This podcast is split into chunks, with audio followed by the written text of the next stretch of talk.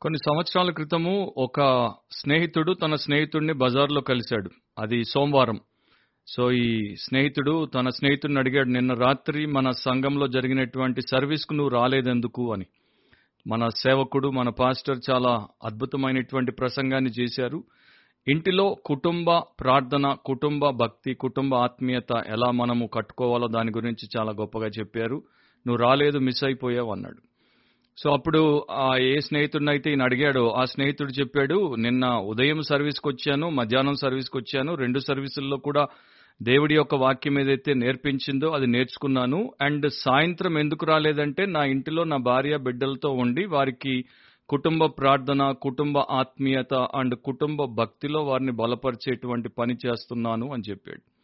చాలాసార్లు మన క్రైస్తవ విశ్వాసులకు కూడా ఉండేటువంటి ఒక అనాలోచితమైనటువంటి అవివేకయుక్తమైనటువంటి ఆలోచన ఏంటంటే మనం ప్రతివారము సర్వీసులకు అటెండ్ అవుతూ ఉంటే చాలు సర్వీసులలో మనం వినేటువంటి సందేశాలు వింటూ ఉంటే చాలు వాటిని మన జీవితంలో మనం వ్యక్తిగతంగా శ్రద్ధాశక్తులతో పాటించాల్సినటువంటి అవసరం లేదు అని అనుకుంటారు. సో ఈ యొక్క స్నేహితుడు ఆదివారం రెండు సర్వీసులు ఏవైతే అవసరమో వాటిని అటెండ్ అయ్యాడు అండ్ రాత్రికి తన భార్య బిడ్డలకు నేర్చుకున్న దాన్ని నేర్పి వారిని బలపరుచుకుంటున్నాడు.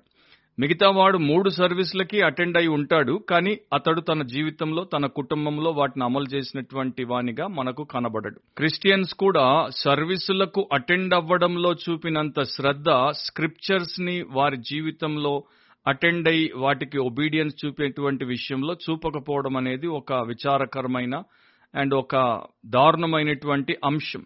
కాకపోతే ప్రపంచవ్యాప్తంగా మనుషులు ఇటు క్రిస్టియనా నాన్ క్రిస్టియనా అనేటువంటి వ్యత్యాసం లేకుండా వారికి ఉన్నటువంటి ఒక సహజ సిద్ధమైనటువంటి గుణం ఏంటంటే they major on minors and they minor on majors చిన్న విషయాలను పెద్దగా పట్టించుకుంటారు పెద్ద విషయాలను చిన్నగా పట్టించుకుంటారు లేకపోతే బొత్తిగా పట్టించుకోరు.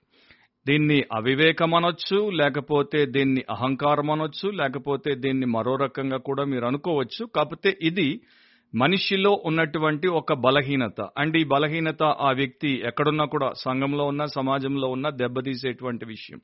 దీని గురించి దేవుడు తన వాక్యంలో మనల్ని హెచ్చరిస్తాడు. అండ్ యేసుక్రీస్తు ప్రభు కూడా మత్తైసు వార్త ఇరవై మూడవ అధ్యాయంలో దీని గురించి ఒక బలమైనటువంటి హెచ్చరిక చేశాడు. బిబ్లికలీ స్పీకింగ్ వాక్యానుసారంగా మాట్లాడితే అనే క్రిస్టియన్ పాడ్కాస్ట్కి ప్రభు రక్షకుడైన యేసుక్రీస్తు అతి శ్రేష్టమైన నామమున మీకందరికీ స్వాగతం. దేవుడి వాక్యము నుండి మనము దేవుడిని ఎలా ప్రేమించాలో ఎలా పూజించాలో ఎలా ఆయనకు పరిచయం చేయాలో అనేటువంటి ప్రతి అంశాన్ని మనం నేర్చుకుంటున్నాం. మన జీవితానికి మన భక్తికి కావలసినటువంటి సత్యముల ద్వారా మనము సంధింపబడినప్పుడు మనము సమర్పణతో జీవించేటువంటి ఆ ధన్యతలోనికి రావడానికి ప్రభు ఈ పాడ్కాస్ట్ని వాడుకుంటున్నందుకు దేవుడికే స్తోత్రం. ఈ రోజు మన ఎపిసోడ్లో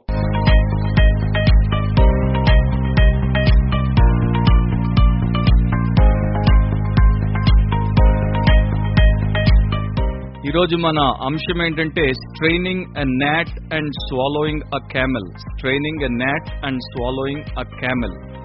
తెలుగులో చెప్పాలంటే దోమను వడగట్టి ఒంటెను మింగువారు. దోమను వడగట్టి ఒంటెను మింగువారు. ఈ మాటలు స్వయంగా యేసుక్రీస్తు ప్రభువే మత్తైసు వార్త ఇరవై మూడవ అధ్యాయంలో పలికారు. సో రెండు పాయింట్స్ రెండు మూల విషయాలు నేను మీతో క్లుప్తంగా పంచుకుంటాను. మొదటిది ఏంటంటే మేజరింగ్ ఇన్ మైనర్స్. చిన్న విషయాలను పెద్దవిగా చేసి వాటికి దేవుడు ఇవ్వనటువంటి ప్రాముఖ్యతనిచ్చి వాటితో తమ జీవితాన్ని సరిపెట్టుకోవడం. మత్తైసువార్త ఇరవై మూడవ అధ్యాయం ఇరవై మూడు ఇరవై నాలుగు వచనాల్లో అయ్యో వేషధారులైన శాస్త్రులారా పరిసయులారా మీరు పుదీనాలోను సోపులోను జీలకర్రలోను పదియవ వంతు చెల్లించి ధర్మశాస్త్రంలో ప్రధానమైన విషయములను అనగా న్యాయమును కనికరమును విశ్వాసమును విడిచిపెట్టితిరి. వాటిని మానక వీటిని చేయవలసి ఉండెను. అందులైన మార్గదర్శకులారా దోమ లేకుండానట్లు వడియగట్టి ఒంటెను మింగువారు మీరే. మత్తై ఇరవై మూడవ అధ్యాయంలో మీరు చూస్తే ఆయన ఈ శాస్త్రులను పరిసయులను మరి అక్కడ చాలా దారుణంగా విమర్శిస్తాడు. అంటే వారి వ్యక్తిత్వము తర్వాత వారి వ్యవహారము అంతా కూడా వాక్యానికి విరుద్ధము. మనుష్య ఆచారం ప్రకారం వారు సమస్తమును చేస్తారు. దేవుడి యొక్క వాక్యం ప్రకారము దేవుడు వారి కోసం నియమించిన ఆత్మీయతను బొత్తిగా వారు పట్టించుకోకపోవడం అనేది దేవుడికి మరి ఆయాసాన్ని కలిగించింది. అట్ ద సేమ్ టైం ఆగ్రహాన్ని కూడా ఇచ్చింది కనుక యేసు వారిని అన్నంతగా మరి ఎవరిని కూడా అన్నట్టు బైబిల్లో మనం చూడం. వారిని వేషధారులారా అంటాడు వారిని సున్నం కొట్టిన సమాధులారా అంటాడు వారిని సర్ప సంతానమా అంటాడు అండ్ వారిని అందులైన మార్గ దర్శకులారా అని అంటాడు. వారు వారి గురించి చాలా గొప్పగా అనుకుంటున్నారు ఇతరుల చేత అనిపించుకోవడానికి ప్రయాసపడుతున్నారు కానీ ప్రభు మాత్రం వారిని ఈ ప్రకారము నిరంతరము బయటపెట్టి వారి యొక్క నిజ స్వరూపాన్ని చూపిస్తూనే ఉంటాడు. ఇస్రాయేలులో వీరు నాయకులుగా అండ్ నీతిగల నిష్టగల నిజమైనటువంటి నాయకులుగా పోజ్ పెడతారు. కానీ వారి బ్రతుకంతా బూజు బట్టి వారు దేవుడి దృష్టిలో ఎందుకు పనికిరానటువంటి గలీజ్ మనుషులు అనేది ఆయన యొక్క వాక్యాన్ని బట్టి చూస్తే మనకు అర్థమవుతుంది. సో వారిలో ఉన్నటువంటి లోపము ఇక్కడ యేసు ప్రభు బయటపెట్టాడు ఇరవై మూడో వచనంలో. అయ్యో వేషధారులైన శాస్త్రులారా పరిసయులారా మీరు పుదీనాలోను సోపులోను జీలకర్రలోను పదియవ వంచు అంటే దశమ భాగము చెల్లించి ధర్మశాస్త్రంలో ప్రధానమైన విషయములను అనగా న్యాయమును కనికరమును విశ్వాసమును విడిచిపెట్టితిరి. వాటిని మానక వీటిని చేయవలసి ఉండెను. ఇంకో రకంగా చెప్పాలంటే వీరు పెట్టి మెన్ అంటే పెట్టి అంటే చిన్నపాటి లేక అల్పమైన ప్రాముఖ్యత లేని అని అర్థం సో వీరు చిన్నపాటి మనుషులు పెట్టి మైండ్స్ వీరివి చిన్నపాటి మనస్సులు అండ్ వీరికి అన్నిటికన్నా ముఖ్యంగా పెట్టి మ్యాటర్సే ఇంపార్టెంట్. అంటే చిన్నపాటి విషయాలే అల్పమైన విషయాలే వీరి దృష్టిలో గొప్పవి. అండ్ దేవుడి దృష్టిలో గొప్పవైనటువంటి విషయాలు ఏవైతే ఉన్నాయో అవి వీరి దృష్టిలో అల్పమైనవి. సో ఈ మత నాయకుల్లో ఉన్నటువంటి దోషమేంటి? మత నాయకుల్లో ఉన్నటువంటి పాపం ఏంటో ప్రభు మనకి చూపిస్తాడు. వీరు అన్ని విషయాల్లో కూడా దేవుడి ఎదుట దోషులుగానే నిలబడతారు. ఎందుకంటే వారి యొక్క వైఖరిలో అంటే వారి యొక్క అవుట్లుక్లో వారు తప్పిపోయారు. వారి యొక్క జీవిత ఆశయాల్లో తప్పిపోయారు. వారి ప్రాధాన్యతల్లో తప్పిపోయారు. వారికి ఉన్నటువంటి ఆసక్తి విషయంలో తప్పిపోయారు. వాక్యం విషయంలో తప్పిపోయారు. దేవుడి విషయంలో భయం విషయంలో భక్తి విషయంలో అండ్ సరైనటువంటి నీతిగల జీవితం విషయంలో వారు పూర్తిగా తప్పిపోయారు. వారికి నిజానికి దేవుడితో సంబంధమే లేదు. వారు ఆత్మీయ ముసుగు వేసుకుంటారు. మతం యొక్క ముసుగులో ఉన్నటువంటి మలినమైనటువంటి మనుష్యులు వీరు. సో అలాంటి వారు అనేక రకాలైనటువంటి ఆచారములను వారు గైకొని వారిని వారు ఆజానుబహులైనటువంటి ఆత్మీయులుగా అంటే సూపర్ స్పిరిచువల్గా చూపించుకోవడానికి ప్రయత్నం చేస్తారు. కానీ వీరిలో ఏముంది అంటే అహంకారం ఉంది అతిక్రమం ఉంది అవివేకం ఉంది అండ్ వీరు ఒక క్రమం ప్రకారం బ్రతికేటువంటి వారు కారు వీరు ఇన్కన్సిస్టెంట్ పీపుల్ అనమాట అందుకనే దేవుడు వారిని బయట పెడతాడు. సో ఇక్కడ యేసుప్రభు వారిలో ఉన్నటువంటి తప్పిదాన్ని పట్టాడు. రెండు విషయాలు వారి ఎదుట ఉంటే వాటిలో ఒకదాన్ని వారు విస్మరిస్తున్నారు ఇంకొక దాన్ని వారు వెంబడిస్తున్నారు. ప్రధానమైనటువంటి విషయములను వారు బొత్తిగా పట్టించుకోవట్లేదు. కానీ అంత ప్రధానము కాని ముఖ్యమే కానీ అంత ప్రధానం కాదు. అల్పమైనటువంటి మామూలు సాధారణమైనటువంటి విషయాలకు తెగ ఇంపార్టెన్స్ని ప్రాముఖ్యతను ఇస్తున్నారు. అదేంటి అంటే పదియవ వంతు చెల్లించుట ధర్మశాస్త్రము పదియవ వంతును చెల్లించమని దశం భాగాన్ని ఇవ్వమని ఇస్రాయేలీయులను ఆజ్ఞాపించింది. అది ఎప్పటి నుండో వారికి ఉన్నటువంటి ఒక ఆనవాయితీ. సో పాత నిబంధనలో ఇస్రాయేల్ ప్రజలకు ధర్మశాస్త్రం కింద వారు దశమ భాగమును ఇవ్వాలి. ఇస్రాయేలీయులు లేవీయులకు దశం భాగం ఇచ్చేవారు. లేవీయులకు వచ్చినటువంటి ఆదాయం అంతట్లో వారు దశం భాగాన్ని తీసుకుని యాజకులకు ఇచ్చేవారు. దశం భాగాలు కూడా మూడు రకాలుగా ఉండేవి. లేవీయుల దశం భాగం పేదల దశం భాగం పండుగ దశం భాగం. సో నిజం చెప్పాలంటే ఇస్రాయేలీలు ఇరవై మూడు పాయింట్ మూడు మూడు శాతం ఇచ్చేవారు. మనం అనుకున్నట్టు జస్ట్ వందలో పది శాతం ఇచ్చి ఊరుకునేవారు కారు. ఇంకోసారి ఎప్పుడైనా ఆ సబ్జెక్ట్లోనికి మనం వెళ్దాం. సో దీన్ని వారు చాలా జాగ్రత్తగా చాలా క్షుణ్ణంగా మైన్యూట్ డీటెయిల్స్ని కూడా విడిచిపెట్టకుండా పాటించేవారు. ప్రభు అక్కడ మనకేం చెప్పాడు? వారు పుదీనాలో తర్వాత సోపులో తర్వాత జీలకర్రలో కూడా వారు ఈ దశమ భాగాన్ని లేక పదివ వంతును ఇస్తున్నారు. ఉదాహరణకి జీలకర్రను తీసుకుందాం. జీలకర్ర అంటే చిన్నగా మనకు కనబడేటువంటి సీడ్సే కదా. సో వారికి ఒక వెయ్యి జీలకర్రలు పండే అనుకుందాం. దాంట్లో వారు ఖచ్చితంగా వంద లెక్క పెట్టి మరీ ఇస్తారు. నా ఇప్పుడు మీరు ఎప్పుడైనా మీ లైఫ్లో మీ జీవితంలో జీలకర్రను కూర్చోబెట్టి ఒకటి ఒకటి ఒకటి వంద లెక్క పెట్టారో లేదో నాకు తెలియదు కానీ అంత జాగ్రత్తగా క్షుణ్ణంగా లెక్క పెడతారు. మీరు లూకాసు వార్త పదకొండు నలభై రెండులో చూస్తే అయ్యో పరిసయులారా మీరు పుదీనా సదాప మొదలైన ప్రతి కూరలోనూ పదియవ వంతు చెల్లించుచున్నారు అని ప్రభు అంటాడు. ప్రతి కూర. ఎవ్రీ హర్బ్లో అంటే వీరు అడవిలో పండినటువంటివే కావు వీరి పొలంలో పండినటువంటివే కావు వీరి పెరట్లో పండినటువంటివే కావు వీరి యొక్క తొట్టిలో పండినటువంటి వాటిలో నుండి కూడా జాగ్రత్తగా నిశితంగా చూసి మరి వీటిని ఇస్తున్నారు. కాకపోతే వీరు చేయాల్సిన దాన్ని వారు చేయట్లేదు. నా చిన్న చిన్న విషయాల్లో కూడా దేవుడి పట్ల భయము భక్తి కలిగి ఉండుట మంచిదే అది శ్రేయస్కరమే. ఎందుకంటే చిన్న విషయాలు అని వాటిని నిర్లక్ష్యం చేయకుండా చిన్న విషయాల్లో కూడా మనం దేవుడిని గనపరిచే వ్యక్తులంగా ఉంటే మన మనసాక్షి నిర్మలంగా ఉంటుంది అండ్ మనము నిర్దోషులంగా ఉంటాం. కానీ పెద్దవాటిని చేసిన తర్వాత చిన్నవాటి దగ్గరికి రావాలి.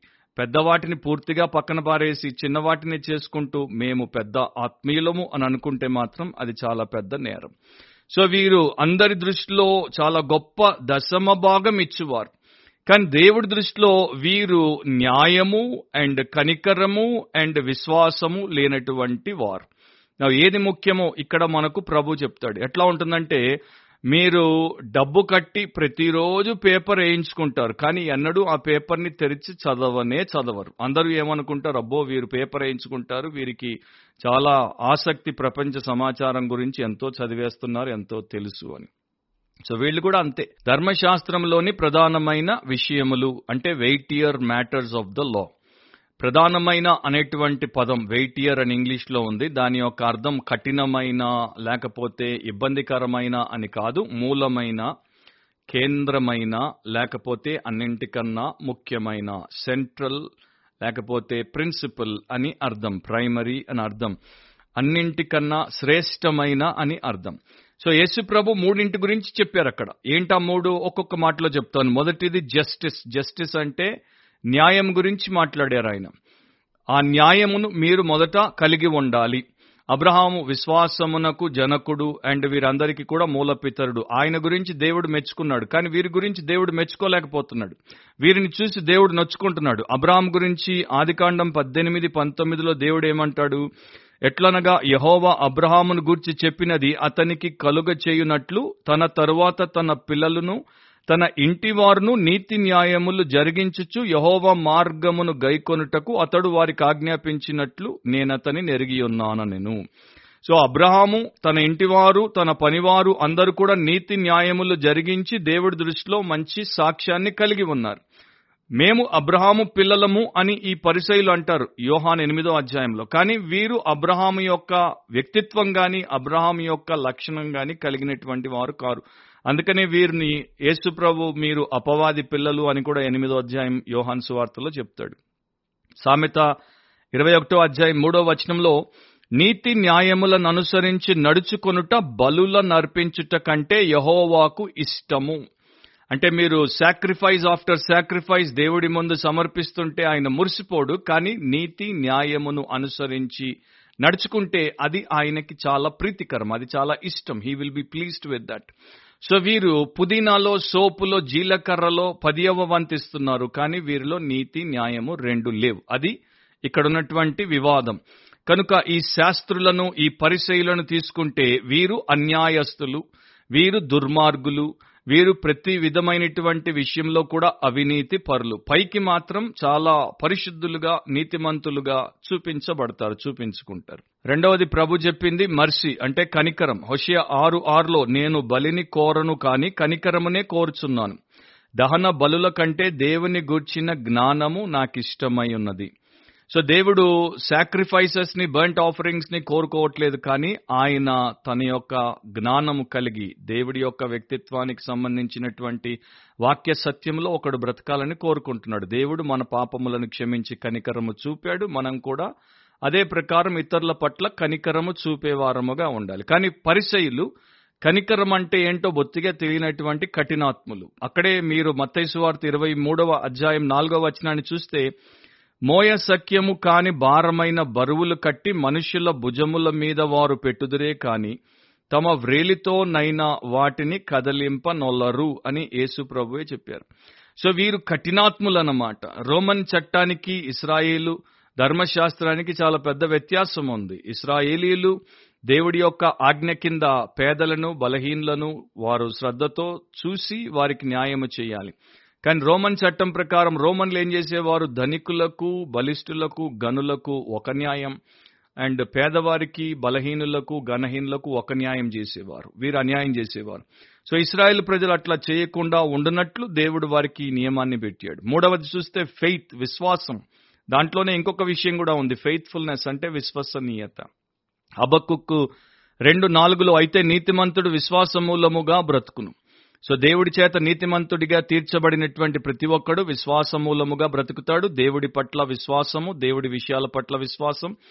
అలాగే అతడు ఇతరుల పట్ల నమ్మకమైనటువంటి వ్యక్తిగా ఉంటాడు. సో దేవుడి యందు నమ్మిక కలిగిన వాడు దేవుడి పట్ల నమ్మకంగా ఉన్నవాడు ఇతరుల పట్ల కూడా నమ్మకంగా ఉంటాడు. సో ఇటు అటు రెండు విషయాల్లో కూడా సరిగ్గా ఉన్నప్పుడు సామెత ఇరవై ఎనిమిది ఇరవైలో చెప్పబడినట్లు నమ్మకమైన వానికి దీవెనలు మెండుగా కలుగును. సో అప్పుడు వీరు దేవుడి చేత గొప్ప సాక్ష్యాన్ని కలిగి దేవుడిని మహిమపరిచే వారిగా ఉంటారు. కానీ వీరు విశ్వాసము లేనివారు. పరిశైలు శాస్త్రులు విశ్వాసము లేనివారు. అట్ ద సేమ్ టైం విశ్వసనీయత లేనివారు.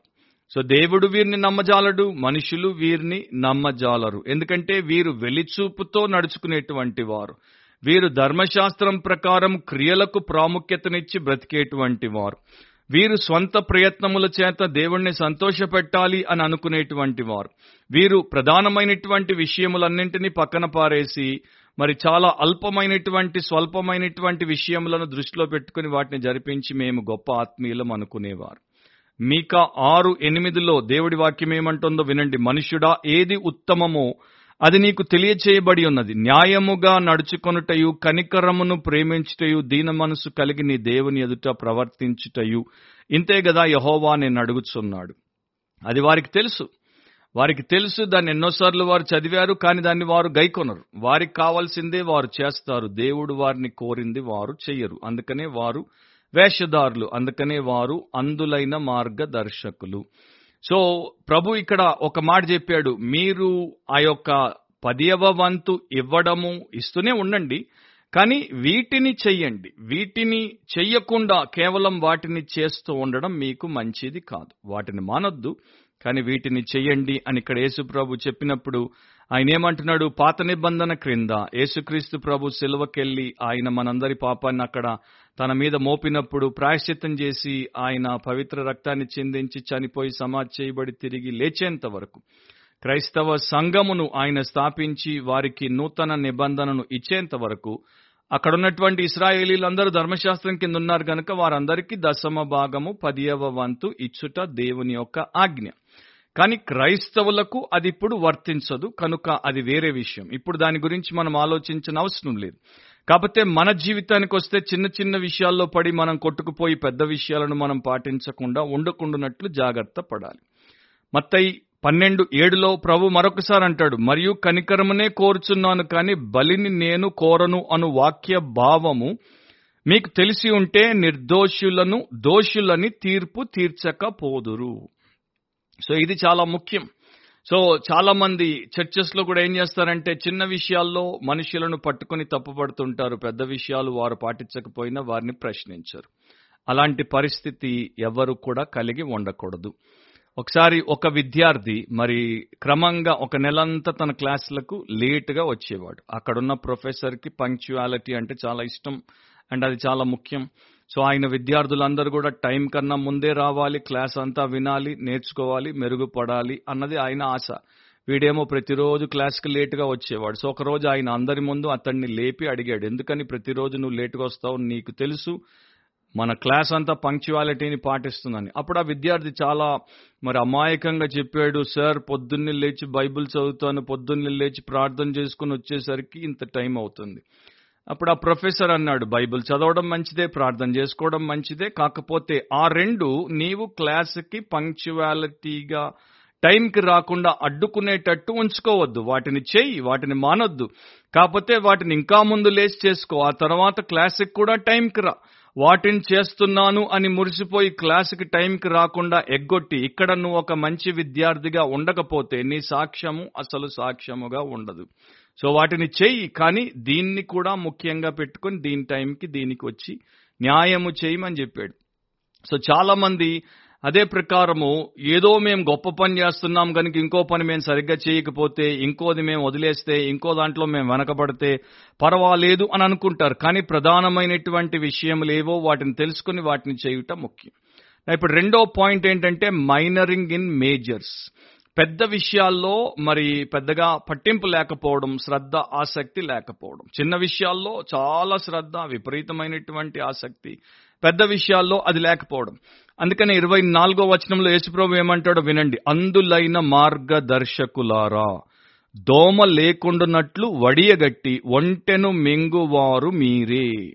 సో వీళ్ళు ఎట్లాంటి వారంటే they are obsessed with small things and they are totally careless about big things. చిన్న విషయాల గురించి వారు తెగ తెగ పట్టింపు కలిగి ఉంటారు. పెద్ద విషయాలను గురించి వారు బొత్తిగా పట్టించుకొనే పట్టించుకోరు. ఇదొక రోగం. ఇదొక మానవ బలహీనత బుద్ధిహీనత. ఇది మీకు ఎక్కడున్నా కూడా మేలు చేసేటువంటిది కాదు. ఇది స్కూల్లో ఉన్నా ఇది ఆఫీస్లో ఉన్నా ఇది బజార్లో ఉన్నా ఇది ఫ్యామిలీలో ఉన్నా ఇది సొసైటీలో ఉన్నా ఇది చర్చిలో ఉన్నా ఎక్కడున్నా కూడా ఇది ఎవరికి మేలు చేసేటువంటి లక్షణం కాదు. ఈ రోజున మనం చూస్తే ఒక ఉదాహరణ నేను మీకు చెప్తాను. చాలా మంది ఎన్వైరన్మెంటలిస్టులు అంటే పర్యావరణ శాస్త్రవేత్తలు ఈ జీవులు అంతరించిపోతున్నాయి ఆ జీవులు అంతరించిపోతున్నాయి వీటిని మనం పరిరక్షించాలి వాటిని మనం కాపాడాలి వాతావరణ కాలుష్యం జరగనివ్వకుండా ఉండాలి అని వాటి కోసం పోరాడతారు. వాటి కోసం చాలా యాక్టివిజం ని చూపిస్తారు. మంచిది అదంతా కూడా మన క్షేమం కోసమే మన ప్రపంచ బాగోగు కోసమే.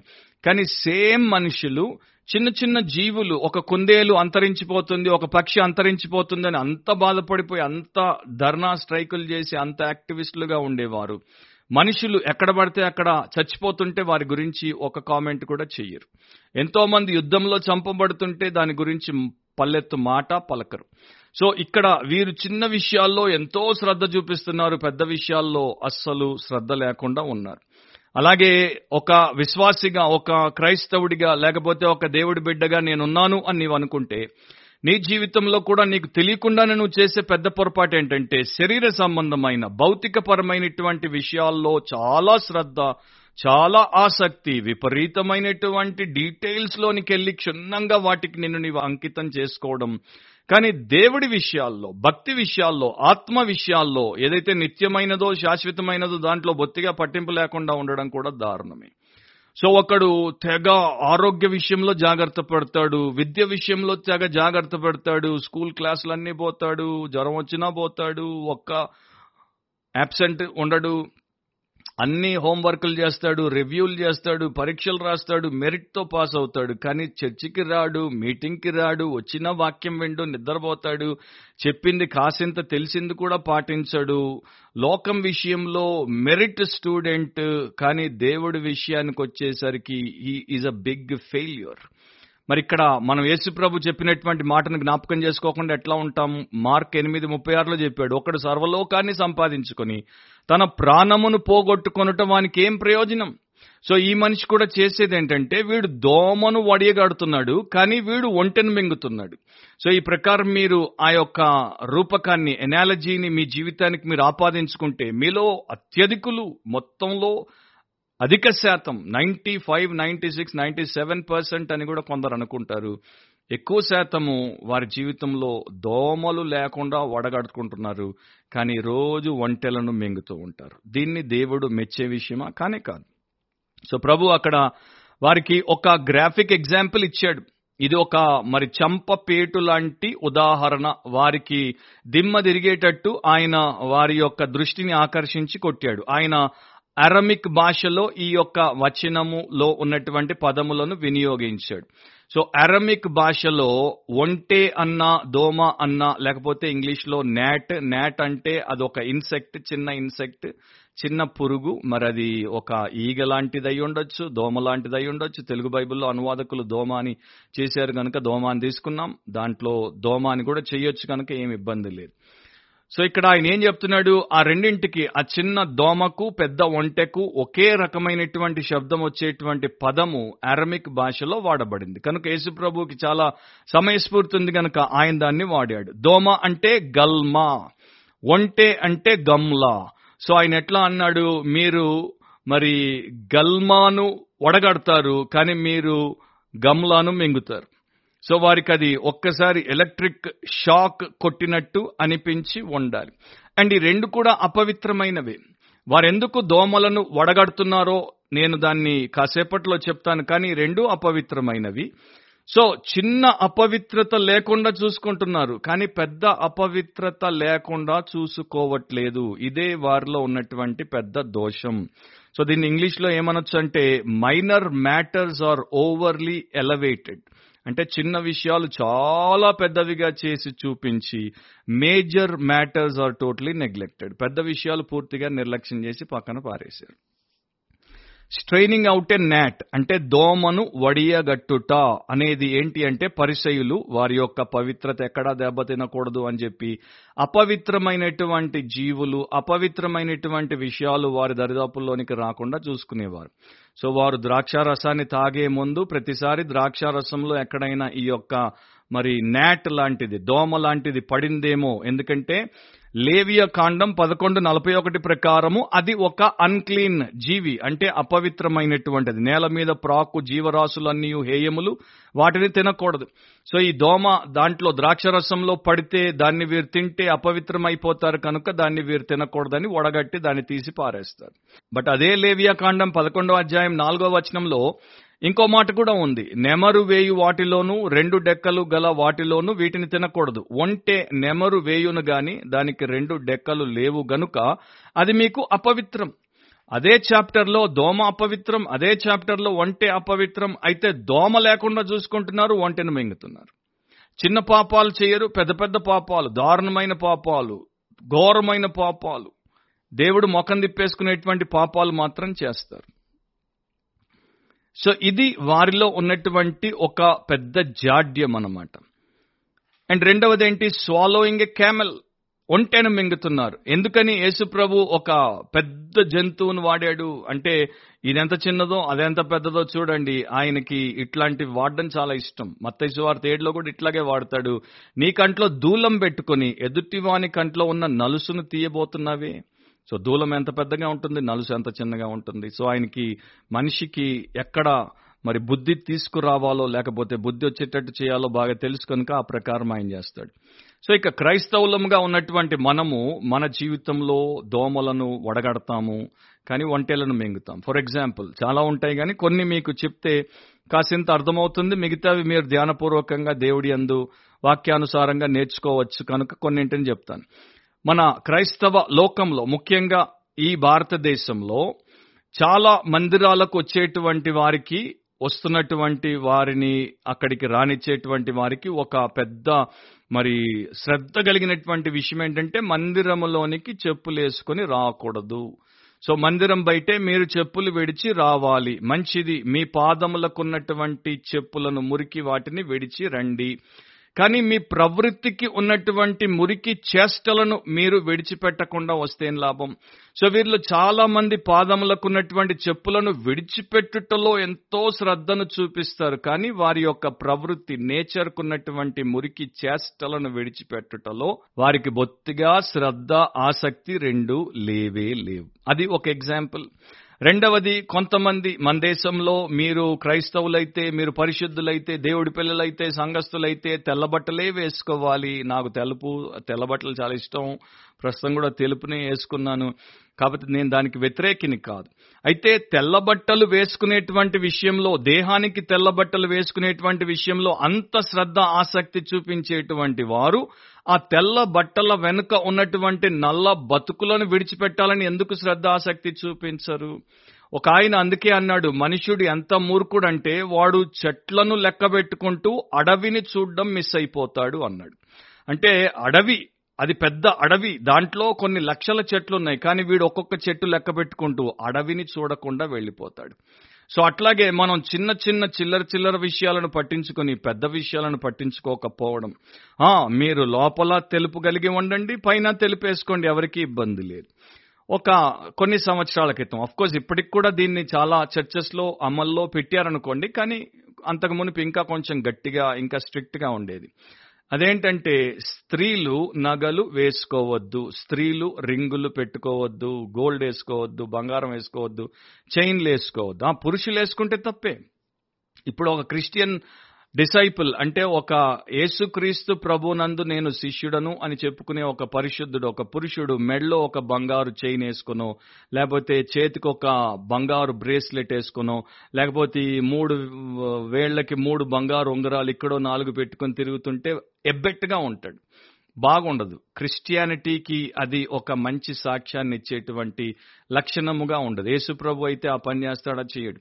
కాబట్టి స్త్రీ అట్లా పెట్టుకోవడం తప్పని బైబిల్ ఎక్కడా చెప్పదు. దేవుడి వాక్యాన్ని వారు మిస్ అప్లై చేశారంటే దాన్ని తప్పుగా అపార్థము చేసుకొని తప్పుగా బోధించారు. దాని గురించి వాదన మనకు కావాలంటే మనం చేసుకోవచ్చు. కాకపోతే ఇక్కడ పాయింట్ ఏంటంటే ఎవరైతే స్త్రీలను నగ వేసుకోవద్దు రింగ్ పెట్టుకోవద్దు ఉంగరం పెట్టుకోవద్దు గొలుసేసుకోవద్దు అన్నారో ఆ చెప్పే విధానము చాలా కఠినంగా చెప్పారు. ఆ చెప్పే విధానము చాలా మరి చండ శాసనంలాగా చెప్పారు. శాసనం చేసినట్టు చెప్పారు. అండ్ అది ఎక్కడి నుండి తీసుకున్నారు? అక్కడ ఏముందో దానికి పూర్తి వ్యతిరేకంగా చెప్పారు. మొదటి పేతురు మూడు నాలుగులో ఏమనుంటుంది? సాధువైనట్టియు మృదువైనట్టియు నైన గుణమను అక్షయాలంకారము గల అంటే మీకు స్త్రీలారా మీరు పై వేష్యమునకు ఎక్కువ ఇంపార్టెన్స్ ఇవ్వకండి. ఇవి అవి పెట్టుకోవడానికి మీరు సమయము అండ్ మీ యొక్క ధనము వృధా చేసుకోకండి. మీ హృదయంలో ఎట్లాంటి గుణం ఉండాలంటే సాధువైనట్టి మృదువైనట్టి గుణము.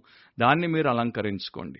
సో ఈ బంగారం వేసుకున్నటువంటి వారు ఇతరులు వేసుకుంటుంటే వేసుకోవద్దని చెప్పినప్పుడు ఈ సాధువైనట్టి మృదువైనట్టి లక్షణాలు లేకుండా కఠినాత్ములుగా కఠినాత్మురాళ్ళుగా చెప్పినప్పుడు వారు సాధించింది ఏంటి? అది ఆలోచించట్లేదు. సో అందుకనే ప్రభు అంటాడు దోమలను వడగడుతున్నారు ఒంటెలను మింగుతున్నారు కన్నులు తెరవండి. ఇక చాలా మందికి ఇప్పటికి కూడా క్రిస్టియన్ అయిన తర్వాత కూడా పది శాతం దశమ భాగం పదివ వంతు దేవుడికి ఇవ్వాలి. వారికి రక్షణ లేకపోయినా ఇస్తారు. వారు రెగ్యులర్గా చర్చికి రాకపోయినా ఇస్తారు. వారు అన్ని రకాలైనటువంటి పాపాల్లో బతుకుతున్నా ఇస్తారు. పరిశైలు కూడా అంతే కదా. పరిశైల్లో ప్రతి విధమైనటువంటి పాపం ఉంది సర్ప సంతానం వారు సున్నం కొట్టిన సమాధి వారు. కానీ పదియవ వంతు ప్రతి దాంట్లో మనం కూడా ఇవ్వమంట్ల. పుదీనా సోపు జీలకర్రలో మీరు ఇవ్వరు నేను ఇవ్వను. కానీ వారు ఇస్తున్నారు. అండ్ ఇచ్చి అదే మనుషులు ఏం చేస్తారో చూడండి. ఈ చిన్న వాటిలో దశం భాగం ఇస్తారు పెద్ద వాటిని మింగుతారు. లూక ఇరవై నలభై ఏడో వచనం ఏమంటోంది? వారు విధవరాండ్ర ఇండ్లను దిగమింగుచు. మాయావేషముగా దీర్ఘ ప్రార్థనలు చేయుదురు. వారు మరి విశేషముగా శిక్ష పొందుదురని తన శిష్యులతో చెప్పింది సో వీళ్ళు ఒంటెలను మింగేవారే కాదు విధవరాండ్ర ఇండ్లను మింగేవారు. విడో యొక్క హౌస్ని మింగేవారు. సో ఎంత పచ్చి దుర్మార్గులని ప్రభు వారి గురించి బయట పెడుతున్నాడో చూడండి. సో కొంతమందికి చర్చిలో ప్రతి వారము కార్యక్రమాలు ఉండాలి. బైబిల్ స్టడీ ఉండాలి ప్రార్థన కూడిక ఉండాలి ఉపవాస కూడిక ఉండాలి పురుషుల కూడిక ఉండాలి స్త్రీల కూడిక ఉండాలి పిల్లల కూడిక ఉండాలి అండ్ యవనస్తుల కూడిక ఉండాలి. ఏడు రోజులు కూడికలు ఉండాలి. సో వారికి చర్చ్లో ప్రోగ్రామ్ ఆఫ్టర్ ప్రోగ్రామ్ ఉండాలి. కానీ వారికి చర్చ్లో వచ్చి పోతూ ఎన్ని ప్రోగ్రామ్స్కి వచ్చినా కూడా పర్సనల్ హోలీనెస్ ఉండదు. వ్యక్తిగతంగా వారికి పరిశుద్ధత ఉండదు. అండ్ పర్సనల్ సరెండర్ ఉండదు. దేవుడికి వారు వ్యక్తిగతంగా పర్సన్ ఆఫ్ క్రైస్ట్కి క్రీస్తు అనే ఆ ప్రభుకి ఆ వ్యక్తికి వారు తమను తాము అప్పగించుకోరు. వీరిని ఏమంటానంటే ఫారసీ ఇన్ ఫుల్ కలర్ అంటాను. అంటే పూర్తి రంగుల ఫారసీ అని అంటాను. ఎందుకంటే లూకా పద్దెనిమిది తొమ్మిది నుండి పద్నాలుగు వరకు ఇట్లా ఉంది. తామే నీతిమంతులని తమ్ము నమ్ముకొని ఇతరులను తృణీకరించి కొందరితో ఆయన ఉపమానము చెప్పాను. ప్రార్థన చేయుటకై ఇద్దరు మనుషులు దేవాలయమునకు వెళ్ళిరి. వారిలో ఒకడు పరిసయుడు ఒకడు సొంకరి. పరిసయుడు నిలవబడి దేవా నేను చోరులను అన్యాయస్తులను వ్యభిచారులనైన ఇతర మనుషుల వలనైనను ఈ సుంకరి వలనైనను ఉండనందుకు నీ కృతజ్ఞతాస్థుతులు చెల్లించుచున్నాను. వారమునకు రెండు మార్లు ఉపవాసము చేయొచ్చు వారానికి రెండు సార్లు ఉపవాసం చేస్తాడు. నా సంపాదన అంతట్లో పదియవ వంతు చెల్లించుచున్నానని తనలో తాను ప్రార్థించుచుండెను. వీడు దోమలను వడగట్టువాడు ఒంటెలను మింగువాడు. అందుకని యేసుప్రభు ఏమంటాడు? అయితే సుంకరి దూరముగా నిలుచుండి ఆకాశం వైపు కన్నులెత్తుటకైనను ధైర్యము చాలక రొమ్ము కొట్టుకొనుచు దేవా పాపినైనా నన్ను కరుణించుమని పలికెను. ప్రభు అంటాడు అతని కంటే అంటే ఆ పరిసయుడి కంటే ఇతడు అంటే సుంకరి నీతిమంతుడుగా తీర్చబడి తన ఇంటికి వెళ్ళినని మీతో చెప్పుచున్నాను నేను? సో ఈ రోజున కూడా చిన్న చిన్న వాక్య భాగాలు లేకపోతే వచనాలు లేకపోతే విషయాలు తీసుకొని క్రైస్తవులు వాదులాడుకుంటుంటారు. చర్చలు పెట్టుకొని వీడి తల వాడు వాడి తల వీడు బైబిళ్ళతో పగలగొట్టుకుంటుంటారు. అట్లాంటివి చేస్తుంటారు కానీ వారి జీవితంలో యేసుక్రీస్తు మనస్సును కలిగి ఆయన మాదిరిని అనుసరించి ఆయనలాగా ఆత్మ దేవుడు కల్పించినటువంటి ఆత్మ ఫలమైనటువంటి ప్రేమ చూపించుట దీనత్వంగా ఉండుట అనేవి వారు వారి దృష్టిలో పెట్టుకోరు. ఇక నెక్స్ట్ అబద్ధ బోధకుల గురించి చాలా మంది నోరు తెరిచి పల్లెత్తు మాట అనరు. వారు అభిషిక్తులు వారు దేవుని సేవకులు వారు ఏం చేస్తే దాన్ని దేవుడు చూసుకుంటాడు మనకెందుకు నోరు మూసుకోని మనం వారి గురించి ఒక్క మాట కూడా అనొద్దు అంటారు. కానీ సేమ్ మనుషులు వారి తోటి పరిశుద్ధులు వారి తోటి క్రైస్తవ సహోదరి సహోదరులు వారి సేవకుల గురించి టౌన్ అంతా పోయి టామ్ టామ్ చేస్తారు. అండ్ కొండెములు పుకార్లు అండ్ నానా రకాలైనటువంటి ప్రచారాలు చేస్తారు. మరి వారిని ఏమంటారు? దోమలను వడగట్టి ఒంటెలను మింగువారు అంటారు ఇక చెప్పుకుంటూ పోతే చాలా ఉంటుంది. కొందరికి యాభై రెండు ఆదివారాలు సంఘానికి వచ్చే అలవాటు ఉంటుంది. ప్రతి బైబిల్ స్టడీకి వచ్చే అలవాటు ఉంటుంది. కానీ వారు అంతగా చర్చికి అటెండ్ అయినా కూడా వారి తలాంతును వారి సామర్థ్యాన్ని అండ్ దేవుడు వారికిచ్చిన వరాన్ని అదే సంఘము కొరకు వాడి సేవ చేసి దేవుణ్ణి మహిమపరచాలి అని వారి జీవితం అంతా అయిపోయి సమాధికి పోయే వరకు వారికి తట్టదు. ఏమంటారు వీరిని? దోమలను వడగట్టి వంటెలను మింగువారు అనకపోతే.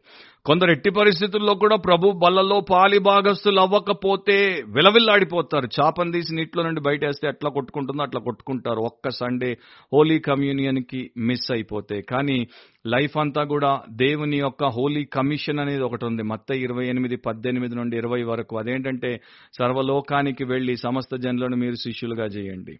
మార్కు పదహారులో ఆయన చెప్పాడు సర్వలోకానికి వెళ్ళి సర్వ సృష్టికి సువార్తను ప్రకటించండి. ఇక్కడేమో శిష్యుల్ని చేయండి. ఆ పని మాత్రం వారు ఎప్పుడు చేయనే చెయ్యరు సో ఈ రకంగా మనం చూస్తే చాలా విషయాల్లో మనము అక్కడ ఆ పరిచయుల కన్నా అధ్వానంగా కనపడతాం. సో ఈ list endless majoring on minors and minoring on majors. And ఇలాంటి వారికి శ్రమ. వీళ్ళే మోడర్న్ ఫారసీలు అంటే అధునాతన పరిసయ్యులు నేను ఒక వచనం కూడా మీకు చదువుతాను దాన్ని బట్టి ఎంత దారుణమైన పరిస్థితి అని దేవుడు చెప్తున్నాడో మనకు అర్థమవుతుంది. యోహాను పద్దెనిమిది ఇరవై ఎనిమిది. ఇక్కడ ఇట్లా రాయబడి ఉంటుంది వారు కయప యొద్ద నుండి అధికార మందిరమునకు యేసును తీసుకొని పోయిరి. అప్పుడు ఉదయమాయను కనుక వారు మైల పడకుండా పస్కాను భుజింపవలనని అధికార మందిరములోనికి వెళ్ళలేదు. ఎంత దుర్మార్గులు ఎంత వేషధారులు ఎంత పెద్ద గుడ్డి. అందులు ఒకసారి ఆలోచించండి. అమాయకుడు దేవుని కుమారుడు పాపరహితుడు పరిశుద్ధుడు అందరికీ క్షేమాన్ని కలిగించే క్షేమాధిపతి ఆయన్ని అన్యాయంగా అరెస్ట్ చేసి ఆయన మీద అన్యాయముగా నిందలు నేరాలు మోపి ఆయన్ని అన్యాయపు తీర్పులో నిలబెట్టి ఆయన్ని అన్యాయంగా సిలవమని పలికినటువంటి ఈ మనుష్యులు ఆ రోజు పస్కా ఆచరించడానికి వారు ఆ యొక్క అధికార మందిరం ఫిలాతి యొక్క అధికార మందిరాల్లోకి పోతే మైలబడిపోతారని బయటే ఉన్నారు. అమ్మ బాబోయ్ ఇట్లాంటి వారిని దేవుడే భరించగలడు కానీ ఎవరు భరించలేరు. సో వీళ్ళు ఎంత పచ్చి దుర్మార్గులంటే దోమల్లాంటి పాపములు లేకుండా చూసుకుంటారు ఒంటెల్లాంటి పాపములను అలా వారి బతుకు నిండా పెట్టేసుకుంటారు. యేసును వీరు చంపేస్తారు కానీ పిలాతు మందిరంలోనికి వెళ్ళి తాము మైలబడకుండా జాగ్రత్త పడతారు. దాన్ని బట్టి మీరు అర్థం చేసుకోవచ్చు దేవుడు ఎంత బలమైనటువంటి బుద్ధిని మనకు ఇవ్వడానికి ఒక పాయింట్ ద్వారా చెప్తున్నాడు. అండ్ నాకు తెలుసు కొన్ని డినామినేషనల్ చర్చెస్లో ఇప్పటికి కూడా బలిపీఠాలు కడతారు. ఆ బిల్డింగ్లో ఆల్టర్ అంటారు. ఆ ఆల్టర్కి ఎంత విలువనిస్తారో అక్కడ ఉన్నటువంటి సేవకులు. కానీ అదే సేవకులు యేసు కన్య గర్భాన జన్మించాడు. యేసు మరి నరావతారి incarnated and born of a virgin and Yesu నిజంగా తిరిగి లేచాడు. మృతుల్లో నుండి తిరిగి లేచాడు అన్న సత్యాలను వారు నమ్మరు. సో వీరి ఎనర్జీ వీరి ఎంఫసిస్ అంతా కూడా ఎక్స్టర్నల్స్ మీదే. అంటే బాహ్యమైనటువంటి విషయాల కొరకే వీరి యొక్క మరి నొక్కి చెప్పడము లేకపోతే బలాన్ని వాడడం అంతా చేయడం. వీరి యొక్క హృదయ అంతరంగాలను వీరు పూర్తిగా విస్మరించేశారు. దాన్ని ఏమాత్రం పట్టించుకోరు దాన్ని గాలికి వదిలేశారు. ఒక ఆయన అందుకే అంటాడు these leaders were slaves to the letter but strangers to the life వీరు అక్షరానికి బానిసలు కానీ జీవానికి వీరు అపరిచితులు. పౌలు రోమిలకు రాసినప్పుడు పదో అధ్యాయం రెండో వచనంలో అందుకే అంటాడు వారు దేవుని అందు ఆసక్తి గలవారని వారిని గుర్చి సాక్ష్యం ఇచ్చుచున్నాను అయినను వారి ఆసక్తి జ్ఞానానుసారమైనది కాదు. వారికి ఆసక్తి ఉన్నట్టు కనబడుతోంది కానీ వారి ఆసక్తి జ్ఞానానుసారమైంది. దేవుడి వాక్యం నుండి వచ్చేటువంటి పర సంబంధమైన దైవ జ్ఞానాన్ని అనుసరించేటువంటిది కాదు. సో ఇక మన సమయం అయిపోతుంది కనుక నేను ముగింపులోనికి వచ్చేస్తాను. ఒక అమ్మాయి ఆమె పేరు ప్యాట్సీ. ఆమె స్టూడెంట్ నర్స్గా ఉన్నప్పుడు ఆమెకి ట్రైనింగ్ కోసం ఒక హాస్పిటల్లో ఆమెకి ట్రైనింగ్ ఇస్తున్నారు. ఆమె పని ఏంటంటే హాస్పిటల్ నుండి డిశ్చార్జ్ అయ్యి వెళ్ళిపోయేటువంటి పేషెంట్లను వారి గదికి వెళ్ళి వారిని వీల్ చైర్లో కూర్చోబెట్టుకుని బయట హాస్పిటల్ దాకా బయట దాకా తెచ్చి వారిని వారి వాహనాన్ని ఎక్కించి పంపడం.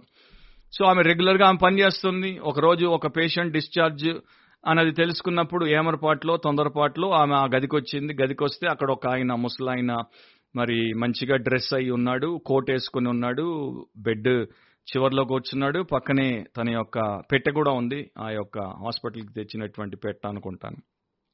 ఆయన దగ్గరకు వచ్చి సార్ మీరు డిశ్చార్జ్ అయిపోయారు. నేను ఇప్పుడు మిమ్మల్ని తీసుకెళ్ళాలి. అంటే ఆయన అన్నాడు నాకు వీల్ చైర్ అక్కర్లేదు నేను నడిచిపోతాను అన్నాడు లేదు లేదు. ఇక్కడ రూల్ అంటే రూలే. ఇక్కడ నేనే మిమ్మల్ని వీల్ చైర్లో నెట్టుకుంటూ బయట దాకా తీసుకెళ్ళి మీ యొక్క వెహికల్లో ఎక్కించాలి. ఈ రూల్ మనం తప్పకుండా పాటించాలి. ఆయన అన్నాడు వద్దమ్మా. నడవలేని వారిని తీసుకెళ్ళొచ్చు కానీ నడిచేవాడికి ఎందుకమ్మా అంటే కూడా వినిపించుకోదే ఆయన్ని పట్టి లేపితే ఇక ఆయన కాదని లేక అమ్మాయి అనేసి దాంట్లో కూర్చున్నాడు. ఇక ఆమె ఆయన్ని తీసుకుని ఈ కొన నుండి ఆ కొన దాకా బయటికి తీసుకెళ్ళి అక్కడ ఆగితే అక్కడ వెహికల్ లేదు. అక్కడ నిలబెట్టి అడుగుతోంది మీ వెహికల్ వస్తుందా? మీ ఆవిడ వస్తుందా? అంటే ఆయన నిట్టూర్పు వేడుస్తూ చెప్పాడు. ఏం చెప్పాలమ్మా? మా ఆవిడ గదిలో ఆమె యొక్క హాస్పిటల్ గౌన్ మార్చుకుంటుంది. నువ్వు తొందర పెట్టి నన్ను ఇక్కడ దాకా మరి వీల్ చైర్లో వేసుకొని తీసుకుని వచ్చావన్నాడు అంటే ప్యాట్సీ అనేటువంటి ఆ బుద్ధి లేని నర్స్ ఏం చేసిందంటే పేషెంట్ని కాకుండా పేషెంట్ని ఇంటికి తీసుకెళ్ళడానికి వచ్చినటువంటి హస్బెండ్ని వీల్ చైర్లో వేసుకొని తీసుకుని వచ్చేసింది. అందుకే దేవుడు అంటాడు ఆసక్తి ఉంటే సరిపోదు జ్ఞానము కూడా ఉండాలి. చాలా మందికి విపరీతమైనటువంటి ఆసక్తి ఇది చేస్తాం అది చేస్తాం కానీ చేసేది ఏంటి అంటే దోమలను వడగట్టి ఒంటెలను మింగడం. సో క్రైస్తవులు కూడా ఇదే రకంగా చాలా మంది ప్రస్తుతం మన చుట్టూ లీగలిస్టులు ఫారసీలు ఎక్కువగా కనపడతారు. ప్రభు అందుకనే వారి గురించి చెప్పాడు మత్తయి ఐదు ఇరవైలో శాస్త్రుల నీతి కంటేను పరిచయుల నీతి కంటేను మీ నీతి అధికము కాని ఎడల మీరు పరలోక రాజ్యములో ప్రవేశింపరని మీతో చెప్పుచున్నాను. సో వారిద్దరిలాగా మన నీతి కూడా ఉంటే మన ముగ్గురికి పరలోకం ఉండదు. సో వారిలాగా పోకండి దేవుడి చిత్త ప్రకారం బ్రతకండి. అండ్ వారు గుడ్డివారు ఎందుకయ్యారో తెలుసా? ప్రతి చిన్న విషయాన్ని క్షుణ్ణంగా భూతద్దం పెట్టి మరి చూసి చూసి చూసి గుడితనం వచ్చేసింది. సో అట్లాంటి బతుకు బ్రతకూడదు ఎట్లాంటి బ్రతుకు బ్రతకాలి అంటే ప్రధానమైన విషయాలను ప్రధానంగా పెట్టుకోవాలి. ఆ తర్వాత మిగతా విషయాలను కూడా మనం గైకొనే వారంగా ఉండాలి. అండ్ ముఖ్యంగా ప్రధానమైన విషయాలు ఎవరైతే గైకొంటారో వారు అన్ని విషయాల్ని గైకొంటారు. కానీ ఆ ప్రధానమైనవి గైకొనని వారు ఏవి సరిగ్గా గైకొనలేరు. గైకొన్నట్టు కనబడినా కూడా అవేవి కూడా లెక్కలోనికి రావు. మనము ఆ పరిసయులను శాస్త్రులను విమర్శిస్తున్నాం వేలెత్తి చూపిస్తున్నాం కానీ మనం కూడా వారికన్నా ఇంకా అధ్వానమే కదా. రెండు వేల సంవత్సరాల తర్వాత బైబిల్లో పరిపూర్ణమైనటువంటి దైవ జ్ఞానం మనకి ఇవ్వబడిన తర్వాత మనకింత బోధ యేసుక్రీస్తు మాదిరి రెండు ఉన్న తర్వాత మనం ఇంకా దోమలను వడగట్టి ఒంటెలను మింగువారమైతే. సో మన పాపముల గురించి మనము ప్రాశ్చిత్తపడి ప్రభు పాదాల దగ్గర వాక్యానుసారంగా ఆయన వెలుగులో మనం ఎట్లాంటి వ్యక్తులమో మన వ్యక్తిత్వం ఎట్లా ఉందో మన వ్యవహారం ఎట్లా ఉందో చూసుకుని వాటినన్నింటినీ కూడా వదిలేసి వాక్యానుసారంగా దేవుడి చిత్తం ప్రకారం ప్రధానమైనటువంటి విషయాలను పూర్తి హృదయంతో ఆత్మతో మొదట చేసి తర్వాత ప్రతి విషయంలో కూడా మనం నమ్మకంగా నీతితో నిష్ఠతో కొనసాగుదుము గాక అది మనందరి పట్ల దైవ చిత్తం. అప్పుడే మనకు దేవుడి యొక్క అనుగ్రహం ఉంటుంది. సో మీరు మీ కుటుంబము ఈ దినాలు ఇంకా కొన్ని దినాల్లో న్యూ ఇయర్ లోనికి వెళ్ళిపోతాం రాబోయే సంవత్సరం. అండ్ ఇక్కడ నుండే మీరు ఎట్లా ఉండాలంటే దోమను వడగట్టి ఒంటెను మింగువారుగా కాకుండా మీరు ప్రధానమైన విషయాలు చేసి ఆ తర్వాత మిగతా విషయాలను కూడా చేసి రెండింటిలో కూడా దేవుడిని మహిమపరిచి దేవుడి మెప్పు పొందేటువంటి వారిగా ఇతరులకు మాదిరికరంగా ఉండాలన్నది నా ప్రార్థన నా యొక్క ఆశ. మరొకసారి బిబ్లికలీ స్పీకింగ్ వాక్యానుసారంగా మాట్లాడితే అనే క్రిస్టియన్ పాడ్కాస్ట్లో మరొక అంశంతో దేవుడు మనల్ని కలిపేంత వరకు మిమ్మల్ని దేవుడు తన కృపలో అండ్ తన జ్ఞానముతో బలపరుచునుగాక. ఆమెన్. మర్చిపోవద్దు ఎప్పుడు వాక్యానుసారంగా ఆలోచించండి వాక్యానుసారంగా కోరుకోండి వాక్యానుసారంగా మాట్లాడండి వాక్యానుసారంగా ప్రవర్తించండి వాక్యానుసారంగా జీవించండి. అదే మనకు నిజమైనటువంటి దీవెన ధన్యత. God bless you all amen.